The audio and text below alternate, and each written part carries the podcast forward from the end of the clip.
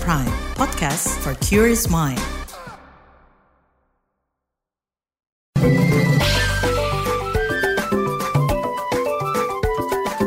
WhatsApp Indonesia.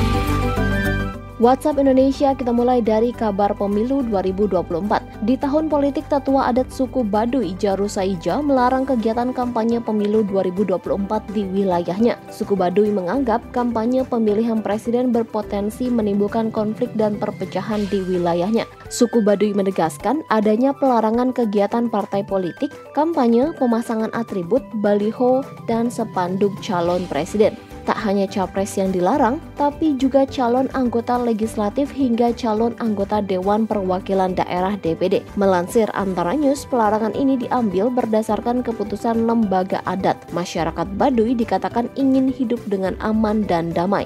Selanjutnya menuju Jakarta. Semakin terasanya efek perubahan iklim mendorong pemerintah meningkatkan kesadaran akan lingkungan di lingkungannya.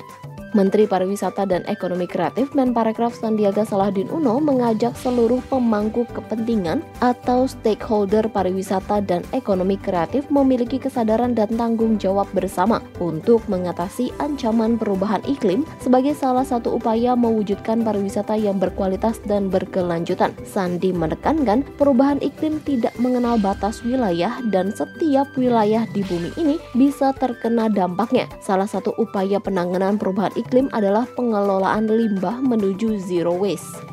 Terakhir mampir Kalimantan Timur, Dinas PPPA Provinsi Kalimantan Tengah dan Gereja Kalimantan Evangelis GKE menandatangani MOU Memorandum of Understanding soal gereja ramah anak. Gereja sebagai tempat peribadatan dianggap penting menekankan lingkungan yang ramah anak. Selain memberikan pemenuhan hak dan perlindungan, gereja disebut wajib memberdayakan jemaahnya. PLT Deputi Bidang Pemenuhan Hak Anak, Rini Handayani mengatakan, gereja memiliki fungsi sebagai tempat anak-anak berkumpul, berkegiatan, berinovasi hingga mengasah kreativitas. Konsep gereja ramah anak digadang-gadang mampu mengoptimalkan fungsi gereja sebagai sarana edukasi dan rekreatif bagi anak. Demikian WhatsApp Indonesia hari ini.